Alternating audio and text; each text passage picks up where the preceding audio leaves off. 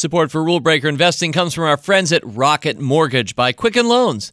Home plays a big role in your life, and that's why Quicken Loans created Rocket Mortgage. It lets you apply simply and understand the entire mortgage process fully, so you can be confident that you're getting the right mortgage for you.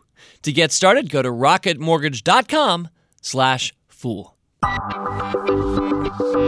It's the Rule Breaker Investing Podcast with Motley Fool co-founder David Gardner.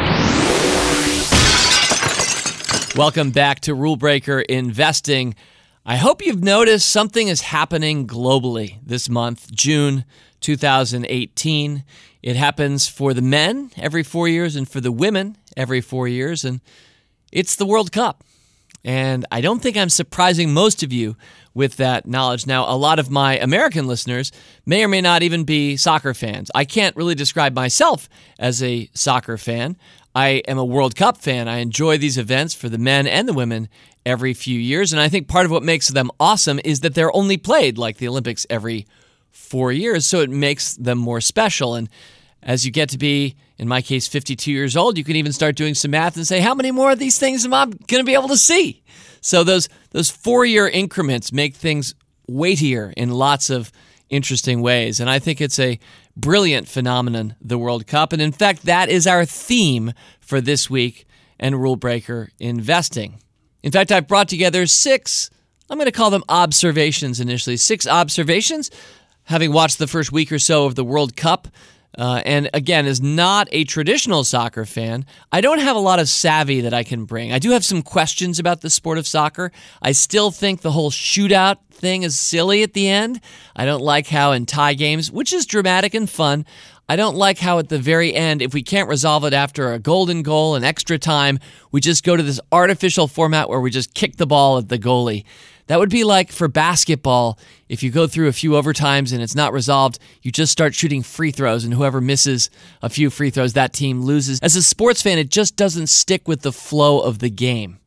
I also, and this is maybe more of an American viewpoint, I have some trouble watching players lie on the ground for prolonged periods of time, and in some cases clearly faking injuries, acting as if they're hurt. That doesn't, for me, that doesn't conform to my full view of masculinity or fair play, or admirable behavior. I do think that's a, still a big part of the sport, but I'm also a fan of video replays and a lot more of the scrutiny that's on the sport these days to make sure it's fair and well-reffed. And I think some of the video assistant referee calls here in the first week have been important, and I like that. I like video replay in all sports. So if I have any sports savvy, it doesn't relate to soccer, but just my love overall of sport.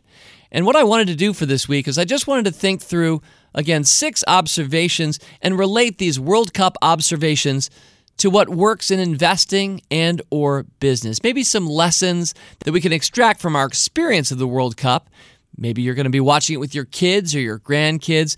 Maybe these points will come back to you that we've talked about this week, and you might have an opportunity for family conversation. Just kind of ladle one in, salt a point or two in there about investing or business with those that you're watching the World Cup with.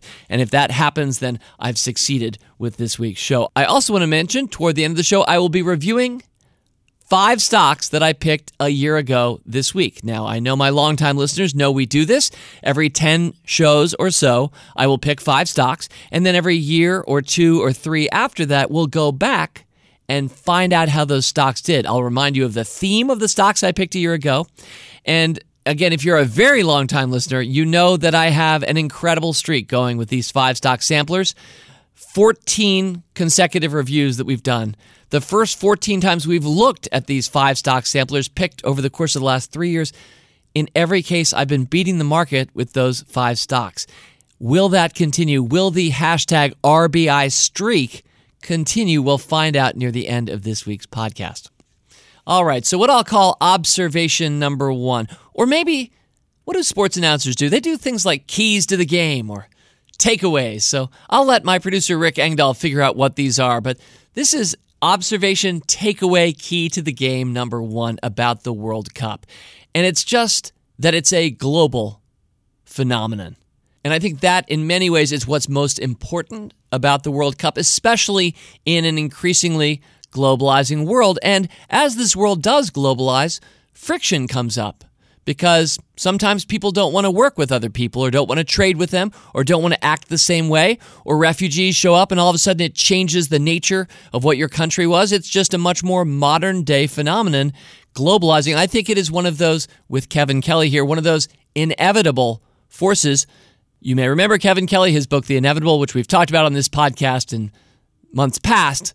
I don't think that Kevin Kelly made one of his twelve forces that will shape our technological future, the subtitle of his book, The Inevitable. I don't think that he made globalization one of them, but you can certainly read globalization into forces like, well, sharing is one example of one of his chapters, one of those twelve forces, our tendency to share. And thanks to the internet and global trade and lower borders, all forces that clearly have been bringing this world closer and closer together in recent decades, I think it's inevitable that through sharing, we're going to end up being even more global going forward. I realize some would certainly disagree, and some aren't rooting for that. But I think that we do better as humans when we work together with each other. And don't you love that the World Cup brings together nations that are so different from each other? In fact, it's being hosted in a nation that isn't one of my favorite countries in the world. It might not be yours either. I'm sure. I know one thing. Russians love Russia and the motherland and that, that feeling. And, of course, everybody has some national pride. But I think especially Russians, going back to their great nineteenth century novelists, I've read a few of their books, I know that there is a deep love of the motherland. I think, based on some of the lawsuits that were launched at FIFA for choosing Russia as the site for two thousand eighteen, that it maybe wasn't entirely above board how the World Cup did end up in Russia. But I'm I'm actually a fan of having the World Cup sometimes in repressive countries. I think it opens them up to the world, and it makes all of us a little bit more aware and empathetic about that country and the people who live there. So I think it's just tremendous what a great globalizing force the World Cup is. I say the same thing of the Olympics, uh, but both the men's and the women's game of soccer. Soccer is the international sport. International football is what binds us together more than any other sport that I can think of, and I want to celebrate that as observation number one this week as we think about the World Cup. And so what's the investing or business takeaway? Well, a reminder, if you're not a Rule Breakers member, our Motley Fool Rule Breakers service that I've overseen since launch in October of two thousand four and picked with my team two stocks every month since October two thousand four, you might not know, if you're not yet, I hope you will be a Rule Breakers member, that three of the four best performing stock recommendations in Rule Breakers history to date, companies that have gone up twenty or more times in value, three of the four are international companies. If you're an American, they are not domestic players. They're global companies. And in fact, I'm not going to reveal their names because I sure do want you to come join our service and find out what those companies are. But I will name one company Uh, a few spots down the list. The number seven performing company is I P G Photonics, which I first picked in March of two thousand eight. Stock was at fourteen back then. It's two hundred thirty-eight today. And one thing I love about I P G Photonics is that its C E O is a Russian-American. Valentin Kapansev emigrated to America a few decades ago, set up shop with his engineering understanding and his inventions, fiber lasers, set up a superior disruptive technology within the field of lasers, and I P G Photonics has been benefiting from that ever since. So yeah, the number seven producer on our scorecard comes from, very specifically, a gentleman who came from Russia to America and started a great for-profit company. All right, I could certainly say a lot more about this, but we're going to keep moving through our points fairly quickly because I want to get to my review this week. So let's just double underline it, the power of globalization. And it's so well evident. And I hope, with good sportsmanship and the drama that will inevitably come through these games in the next few weeks, I hope that we'll all look back on the World Cup and say, wow, that was really great. That was great for the world, not just for Russia or for your country if they did well in it, but it was great for all of us.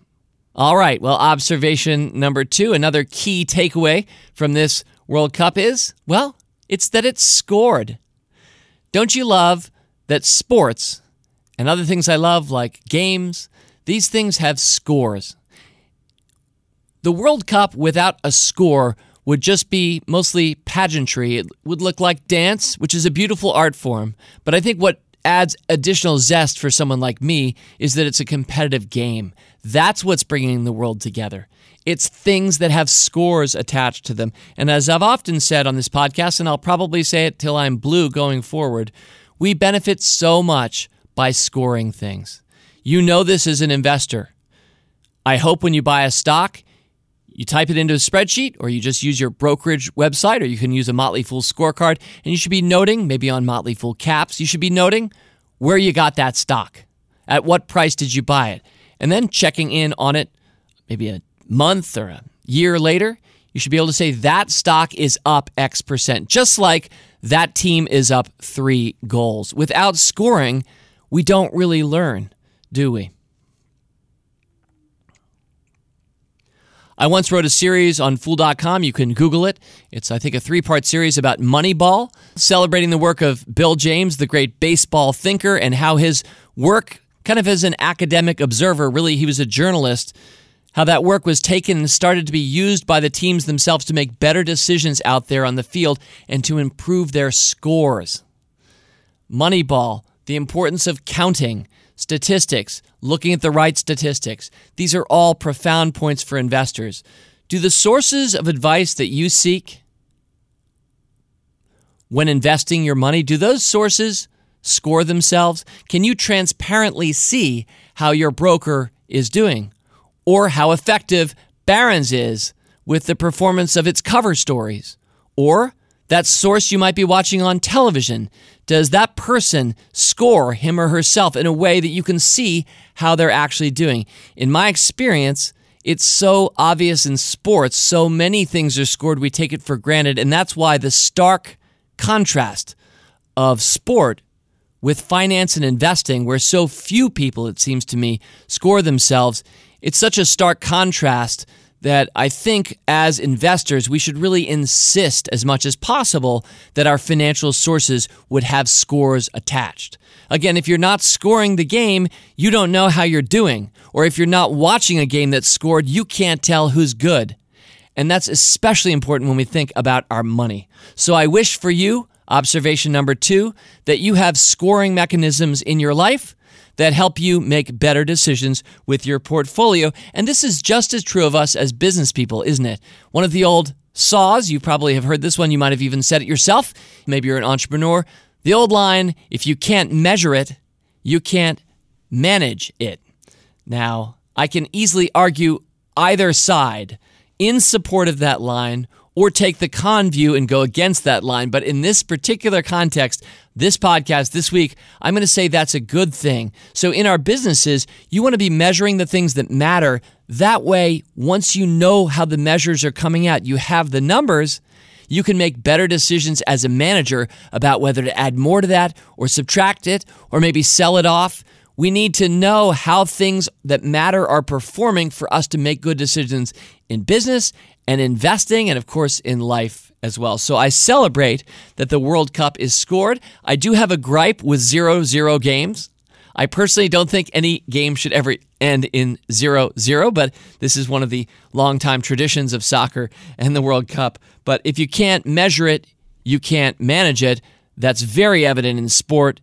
It should be evident in investing, and I bet you know it if you're in business. All right, observation number three. Another thing I love about the World Cup is, well, let's go with the capital E word, excellence. I love that excellence is rewarded. Most of the time, the team that plays better wins the game. And ask yourself, who's playing on those teams? Well, generally, the most excellent players that each country can muster. I like excellence in sportsmanship, outside of the actual scores of the game, and so often we see that. And I think this is just as instructive for us again in investing and in business. I've often said, in fact, maybe one of my legacy lines down the road is, is this, quote, I try to find excellence, buy excellence, and add to excellence over time. I sell mediocrity. That's how I invest. And that's how I hope you invest. I think being in pursuit of excellence in all areas of your life should be a lifelong endeavor. And let me be very clear, in a world where many people think buy low, sell high is the proper way to invest, and I guess it has them looking for things that have been hit or near fifty-two-week lows or things that don't seem to be going so well, we've done better by reversing that old axiom. And I, I like to say, instead of buy low, sell high, how about this? Buy high and try not to sell. You know, when you're buying high, what that means is you're buying stocks that have already done really well. And guess what? They usually keep doing well if the factors in place that have led them to be excellent are real, if they're not flash-in-the-pan companies. So being in constant pursuit of excellence, finding the best companies of our time, and you and I getting our money invested in them, we hope earlier, ahead of the mainstream, and then especially, this is a key to rule breaker investing, we keep holding well past when the mainstream has typically, and Wall Street as well, have sold. So we're trying to find excellence, buy excellence, and add to excellence over time. We're going to sell mediocrity. That's how we invest. And just to glide over briefly to the business realm where I think about excellence, here's a thought for you.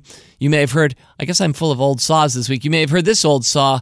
It's talking about hiring, hiring for companies. Here's the line. Maybe you've heard it. Maybe you've used it. A's hire A's, while B's hire C's, and C's hire D's. What that's conveying is the A players at a company typically can be expected when they're making hiring decisions, when they're there in their job interviews with multiple candidates, the A's at your company are looking for other people who are awesome because they know how important that is. They're pretty awesome themselves in the first place, so they know what awesome looks like, and A's hire A's, whereas B's B players, these are still good employees at your company, presumably. I, I sure hope they are. I, I generally liked getting a B when I got one in college. I did, didn't take umbrage that I hadn't gotten an A. B's, though, because they're not A's, sometimes they may, may either lack a view into what is awesome or a slightly darker side of human nature. They want to hire people who won't look quite as good as they are or might be subservient to them in some way. So B's hire C's, and guess what? C's hire D. So the focus, I think, and this is something we've done at The Motley Fool for years now, feel free to swipe a page from our playbook if you're not already doing this, I think you should have your A's doing your hiring. That even means if you're hiring a techie, maybe it's not just all techies interviewing that techie. Maybe there are people from other teams that are A players, and you're making sure they're in there doing some of the hiring decisions even outside of their own team. A's hire A's. So again, a focus on excellence, and I think that's something that is so on display when we watch the World Cup or the Olympics together. All right, well, before we go on to our second half of observations, let's take halftime, as we do in international football games, and say support for Rule Breaker Investing comes from our friends at Rocket Mortgage by Quicken Loans. Chances are you're confident when it comes to your work, your hobbies, and your life. Rocket Mortgage gives you that same level of confidence when it comes to buying a home or refinancing your existing home loan. Rocket Mortgage is simple, allowing you to fully understand all the details and be confident you're getting the right mortgage for you. To get started, go to rocketmortgage.com slash fool, equal housing lender, licensed in all fifty states, N M L S, consumer access dot org, number thirty thirty. Thank you, Rocket Mortgage. And speaking of excellence, I've mentioned this a few times, but you know, when you do, if you're a podcaster yourself and you do an ad read, often they ask, you know, add something of yourself into that ad read. And I haven't gotten a mortgage myself through Rocket Mortgage. I haven't had hands-on experience, but I've mentioned a few times, and I'll say it again, you think about excellence, the founder of Rocket Mortgage is somebody, a C E O I saw interviewed here in two thousand eighteen. His name is Dan Gilbert. He also owns the Cleveland Cavaliers and writes checks to pay LeBron James, at least he has in the past.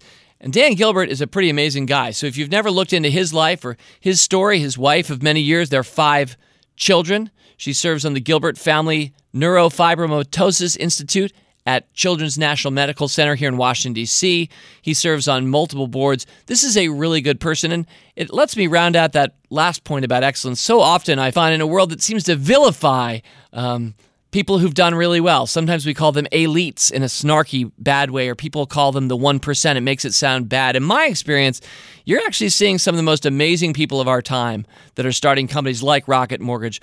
So while I can't say I know Dan Gilbert personally, I think if you study some of the stories behind people like, well, Howard Schultz of Starbucks or Jeff Bezos of Amazon or Dan Gilbert of Rocket Mortgage by Quicken Loans, you're going to see people who are pretty amazing. And so it's not surprising to me that they end up creating some of the best companies of our time, just like the best athletes put up the best statistics of our time. So maybe there's a, a point to round out excellence. All right, so we've been through three observations. The World Cup is global. Your investing can be and should be too. The World Cup is scored, and you should expect scoring going on wherever you want to manage things that matter. Number three, excellence is on display. And let's go to number four. How could I not mention the simple word? This is a big one around Fool H Q. Three letters, starts with F. It's fun.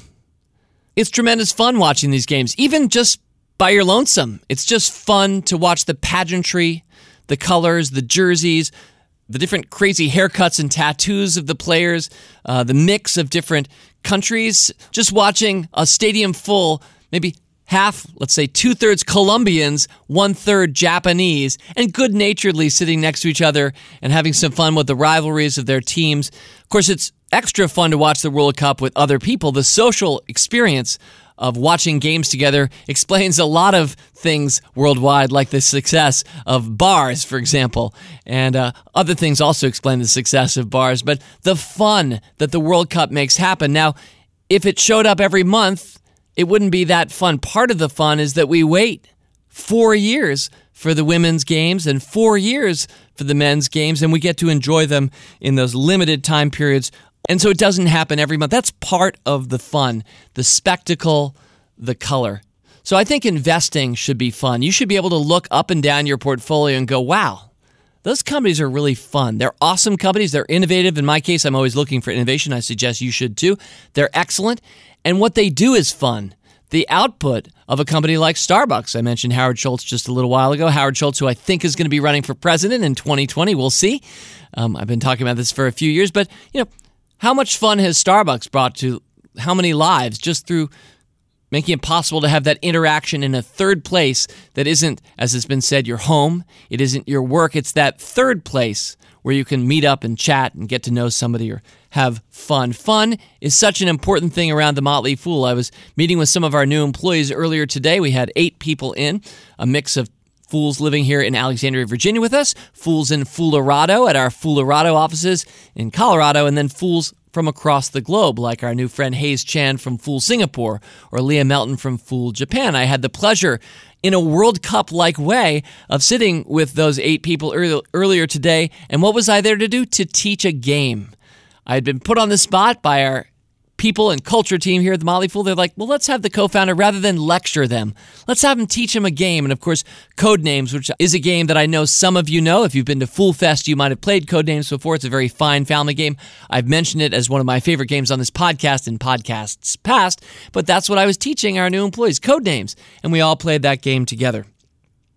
So if you call yourself the Motley Fool twenty-five years ago, it's our anniversary this year, presumably you better be having fun at that company or those offices. Otherwise, where does this wacky name come from? So I think we kind of, my brother Tom and I, just sort of forced fun. We just channeled it from early on by calling our company the Motley Fool. But I certainly wouldn't want to go through investing, business, or life without having a lot of fun. And that's something that I know we all appreciate, those of us who watch and enjoy the World Cup. Observation number five. Now, there are surprises in the World Cup, and that's part of the reason a lot of sports fans enjoy sports. I don't think it's just an American phenomenon. I suspect it's a global phenomenon, but since I've spent most of my time in this country, I know that in America we love to root for the underdog. Again, I bet we're not the only ones who are this way. It seems like when Iceland is going to be facing off against Argentina, as happened some days ago, and Iceland had literally never been in the World Cup before, and Argentina has won some of them and was in the finals of the last one in two thousand fourteen. How much fun is it to think that a country, a nation of three hundred thousand, which is the population of Iceland today, about two-thirds of them just living in the capital city, living in the greater Reykjavik area, three hundred thousand people and their soccer team in there for their first World Cup, and they tied. This is not a spoiler. This happened a few days ago, so you should already know they tied Argentina. That is a remarkable surprise. I'm not a sports betting man particularly, and so I don't know what the odds of that were, but I suspect those were long odds and a big surprise. Now, how does that apply especially to investing? Well, it can cut both ways. You can have good surprises and bad surprises. Briefly, let's start bad first. You should always be prepared to hear that something's gone wrong with one of your companies. We're all human. There are lots of errors, and sometimes it might be some bad thing that's happened out there in one of the company's stores, and the C E O didn't even know about it. Or sometimes there's corruption in the office of the chief executive. All of these things have happened in business past to public companies. I've owned some of those stocks too. I own some Enron in one of my kids' portfolios at the time. That investment didn't do very well. We should always be prepared to be surprised badly by something that might happen with one of our companies. So, of course, don't load up too much on any one thing. That's why we spread our bets. And you can certainly overweight yourself or allow great stocks like some of the ones we're talking about this week to become outsized portions of your portfolio. But just realize that there could be really bad news announced tomorrow. So that's why we at The Motley Fool suggest you should not be on margin over borrowing and loading up more than you have into the stock market, and you shouldn't be loading too much on any one stock because bad surprises, Argentina, don't cry for me, Argentina, bad surprises, Leo Messi, can happen. They will and do, and the World Cup puts it on display for the whole world to see, and it's good for the world to be reminded that surprises happen. Surprises can be fun, too. Some of the best surprises I've ever gotten come from stocks that have way outperformed my expectations. When we initially purchased Amazon dot com, when it was Earth's biggest bookseller, we certainly could not have foreseen all of the product categories Amazon would eventually enter. We didn't even know what a cloud was back then, Amazon Web Services. We couldn't have imagined that there would be something called Amazon Prime or that it would give you access for free to lots of stuff like videos that Amazon is paying to make part of its service for Amazon Prime members, or maybe get discounts at Whole Foods. I assure you, in nineteen ninety-seven, when we bought Amazon dot com at three dollars and twenty-one cents, we did not imagine any of that could happen, and yet all of that has happened and more, and the stock has so far exceeded any expectations any of us could have had that all I can say is no one was a genius to call it, but you and I could be geniuses just to buy it and to add to it and to hold it and outhold Wall Street. Trading in and out of these kinds of companies, you and I can hold them over the course of our lives and do wonderfully. So yes, positive surprises too. Surprise, it's there in the World Cup. You gotta love it. And that brings me to my final point before our short review, looking at stocks from one year ago. And the last and final point is, it's a point about winners and losers flip-flopping from one World Cup to the next. We don't know what's going to happen in the two thousand eighteen World Cup, but I predict some countries that have had poor pasts in the World Cup will surprise us. Other countries that were heavily favored will disappoint us, and our perception of who's a winner and who's a loser will shift. I was having this conversation earlier today with my good friend Chris Hill of Motley Fool podcast fame, and Chris was saying, you know, think about Under Armour five or ten years ago. They were a dominant branded force, and they versus Adidas, Adidas if you like, five, ten years ago, Under Armour was the clear out-and-out winner, and look how things have changed here in two thousand eighteen. If you've seen some of the Adidas ads and how expensive those must have been, you can see that Adidas can afford to pay for big-time ads with big-time personalities, and Under Armour, in the meantime, is a company down on its luck. The stock hasn't done very well, but take heart, my friends, because just as things flipped one way, if you're an Under Armour shareholder, I still am, be patient, because often they'll flip another way. And I've recently been thinking about Lululemon, which was down on its luck some years ago and is now at all-time highs. People don't talk about Lululemon as much today, maybe as they did as an emerging public company and with the yoga pant craze and all the success Lululemon was having, but it, it hit a hard time, and now it's back on top of its world. So the winners and losers keep shifting. You should definitely notice that in the World Cup and appreciate it, and just realize that if your team didn't win it all this year or your stock didn't have a great year, maybe you should stick with it. If you still see elements of excellence in place, I bet the wind will move behind you and get at your back at some point in future.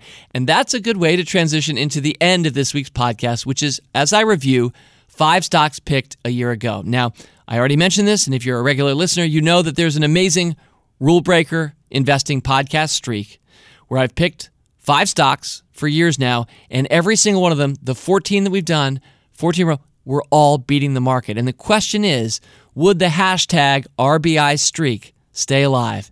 And I'm going to tell you right now, the streak is over. I'm not going to bury my lead. I'm going to go with the headline.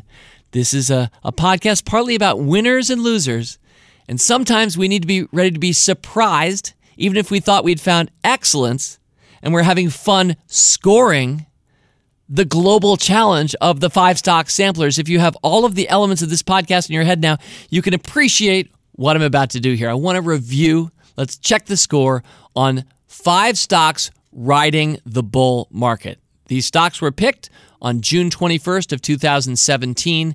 You can say, you can definitely accuse me if you like of hot-dogging it a little bit, because if you go back and listen to last year's podcast this week, you'll see that I was intentionally picking stocks that had already had monster runs. And because of my belief, which I've conveyed throughout this podcast and many others, that generally the winners keep on winning in life and you want to add to your winners, I admittedly was maybe hot-dogging it a little bit, because I was saying a year ago, people think the bull market's over. Uh, people think that stocks that have already had a big run can't continue. So I was saying, watch me. Let's pick five stocks that have already done great through this bull market. They're riding the bull market, and let's pick them to beat the market for the few years ahead. So here we are, one year later. What were they? How are they doing? The first one up is iRobot. iRobot I picked at ninety-eight this week last year. Today, iRobot is at seventy-eight. It's down twenty percent. ninety-eight down to seventy-eight, rounding. Now the stock market, for score comparison, the stock market over the last year is up fourteen percent. So it's been a wonderful last twelve months. The market's average gain, as I know you already know, is about ten percent a year, here in the U S anyway. And so fourteen percent, that's a better than average twelve months. So the good news is that the bull market has continued. The bad news is my stocks that I had selecting to ride this bull market, not enough of them have done that over the last twelve months, iRobot being one. So we start with iRobot down twenty percent, but since the market was up fourteen percent, that's a minus thirty-four for stock number one. Stock number two, Pegasystems, ticker symbol P E G A. Pegasystems is a company that for a long time has been in the A I business. This is an important technology. This is a small cap company. It can't bring the kinds of Google-like resources to A I. Google's the one that created AlphaGo, the amazing game-playing A I beating the world's Go champion. That's not going to come from Pegasystems, but it's been a wonderful company and an outperformer. Alan Treffler, the C E O, uh, a chess master himself. Pegasystems over the last year, from fifty-nine a year ago to sixty today. It's up a buck. That equals about two percent rounded. The market, of course, up fourteen percent, so that stock is twelve percentage points behind the market. So that's now a minus forty-six for those scoring at home. Let's go to stock number three. This is when things go from bad to worse. The company is Impinj. Its ticker symbol is P I. This is a company that allows people to manage their R F I D chips. You might have a little chip in all of your different products or all of your trucks. You're basically trying to keep count of stuff by adding R F I D chips to them, and you can manage that whole infrastructure and system through Impinj's platform. The company does it very well, but it was a stock riding high a year ago, and things slowed down. Some of the business we were hoping to see didn't hasn't yet come through. Impinj has dropped from fifty-five one year ago. This is what happens, my friends, when you're negatively surprised, to twenty-two today. Ouch. That is a sixty percent drop. Again, the market up fourteen, so that's a minus seventy-four. Added to our minus forty-six, we're now, after these first three stocks, down one hundred twenty. It's about to get a little bit better, but not better enough. Stock number four is Wayfair. Ticker symbol is W. Yep, that's right. It's basically an internet play that somehow scored one of the precious one-letter ticker symbols that are available out there. Wayfair, just W. So Wayfair is a company that competes with Amazon, but not across all categories. Really, Wayfair is about furniture and furnishings. So, for example, maybe you have a child that's going to be moving into a dorm this coming fall. They might want a bed frame. You could order a bed from Wayfair for that child. Company does great e-commerce, and it's hard to compete if you're Amazon with this company because these are bigger things to ship, and Wayfair really specializes in that. The stock a year ago, seventy-five dollars a share. Today, one hundred twelve dollars, so that's a wonderful forty-nine percent gain for a stock that had already run up a lot and was riding the bull market and continues to do so very well. forty-nine percent ahead. Minus the market's fourteen is a plus thirty-five. That brings our minus one hundred twenty down to minus eighty-five. And the final company, one of my favorites, a company I'll continue to favor for years going forward, and that would be Zillow. And Zillow a year ago was at forty-seven and a half. The ticker symbol is Z or Z G, depending on which of the two flavors of shares we're talking about. It's the same company, though. forty-seven and a half. Today, sixty-three. So Zillow up thirty-three percent. Another great company riding the bull market. And if you deduct the market's fourteen from that, you get a plus nineteen. And that brings us to the final total for these five stocks after their first year of minus sixty-six. Now, if you divide that by five, what that's telling us is that the average company in this five-stock sampler has underperformed the market by thirteen percentage points. In other words, the market over the last year is up fourteen percent, these companies average being up one percent. Well, I have to say I'm obviously disappointed. Couple of real clunkers there. I will say going forward, I continue to be confident. I like all five of these companies. I certainly haven't soured on any of them. Impinj might be the one, both the poorest performer and the one I have least confidence in.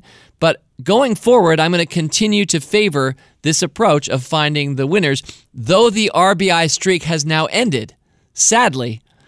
And so we're fourteen for fifteen. I'm not going to learn too well any lessons from this one because my belief that we should find excellence, buy excellence, add to excellence over time, sell mediocrity, that's how we're going to invest, is, is not shaken at all by this one-year underperformance for these companies. So best of wishes in the year ahead to iRobot, Pegasystems, Impinj, Wayfair, Zillow, and all the many other companies that you and I are invested in, many of which I've mentioned during this podcast. Thank you for sharing this World Cup moment with me. We've had some winning, and indeed, this podcast, we've had some losing. That feels very apropos of the World Cup. Let me mention in closing a few housekeeping notes. Next week is our R B I mailbag. So, yep, it's that podcast each month where you email us ahead of time. R B I at fool dot com is our email address. Any questions or thoughts or suggestions? If you have an inspirational story you'd like to tell about how investing has helped you in your life, I share all of those things each month, every month, for years now on our Rule Breaker Investing podcast. So I'm excited, as always, for that one. Next month, you can also tweet us out at, at R B I Podcast. Then I want to mention the week after, two weeks from now, I will be picking my next five-stock sampler. So I'll be a little bit wounded based on the performance of this one. So my tail between my legs a little bit, but I'm still going to bring you out, I hope, five winners. And why not? Let's World Cup theme that five-stock sampler. So it'll be five stocks for, of course, the next four years, companies that in some way connect in or inspire me from the World Cup of two thousand eighteen. So we have that to look forward to. Final housekeeping note, we've got an extra for you. I'm really happy to let you know. I shared a little of Dan Pink with you a couple weeks ago on this podcast when he told his stock story. If you didn't hear that, you should definitely at least zoom to the end of that podcast and listen to the last five minutes as Dan Pink tells one of my favorite stock stories, tremendous. Well, that was an excerpt from a full-form interview I did with him at Fool Fest. And if you're a Dan Pink fan, I know you're going to enjoy this weekend because you're going to have the unedited full interview with Dan. And in particular, how he ends that interview is pretty hilarious. I'll tell you ahead of time, we surprised him by asking him, since it was the graduation time of year, June, we asked him, with music starting to play, and he was completely ad-libbing and unprompted, to give a forty-five second commencement address to Fool University, uh, a made-up school, of course. And so Dan Pink does a tremendous job at the end of that interview, ad-libbing an inspirational commencement talk. So that is a little bit of amusement for your weekend. In the meantime, thanks for allowing us to try to educate, to amuse, and to enrich you every week. I'm David Gardner. This has been the Rule Breaker Investing Podcast. Fool on. As always, people on this program may have interest in the stocks they talk about, and the Motley Fool may have formal recommendations for or against, so don't buy or sell stocks based solely on what you hear.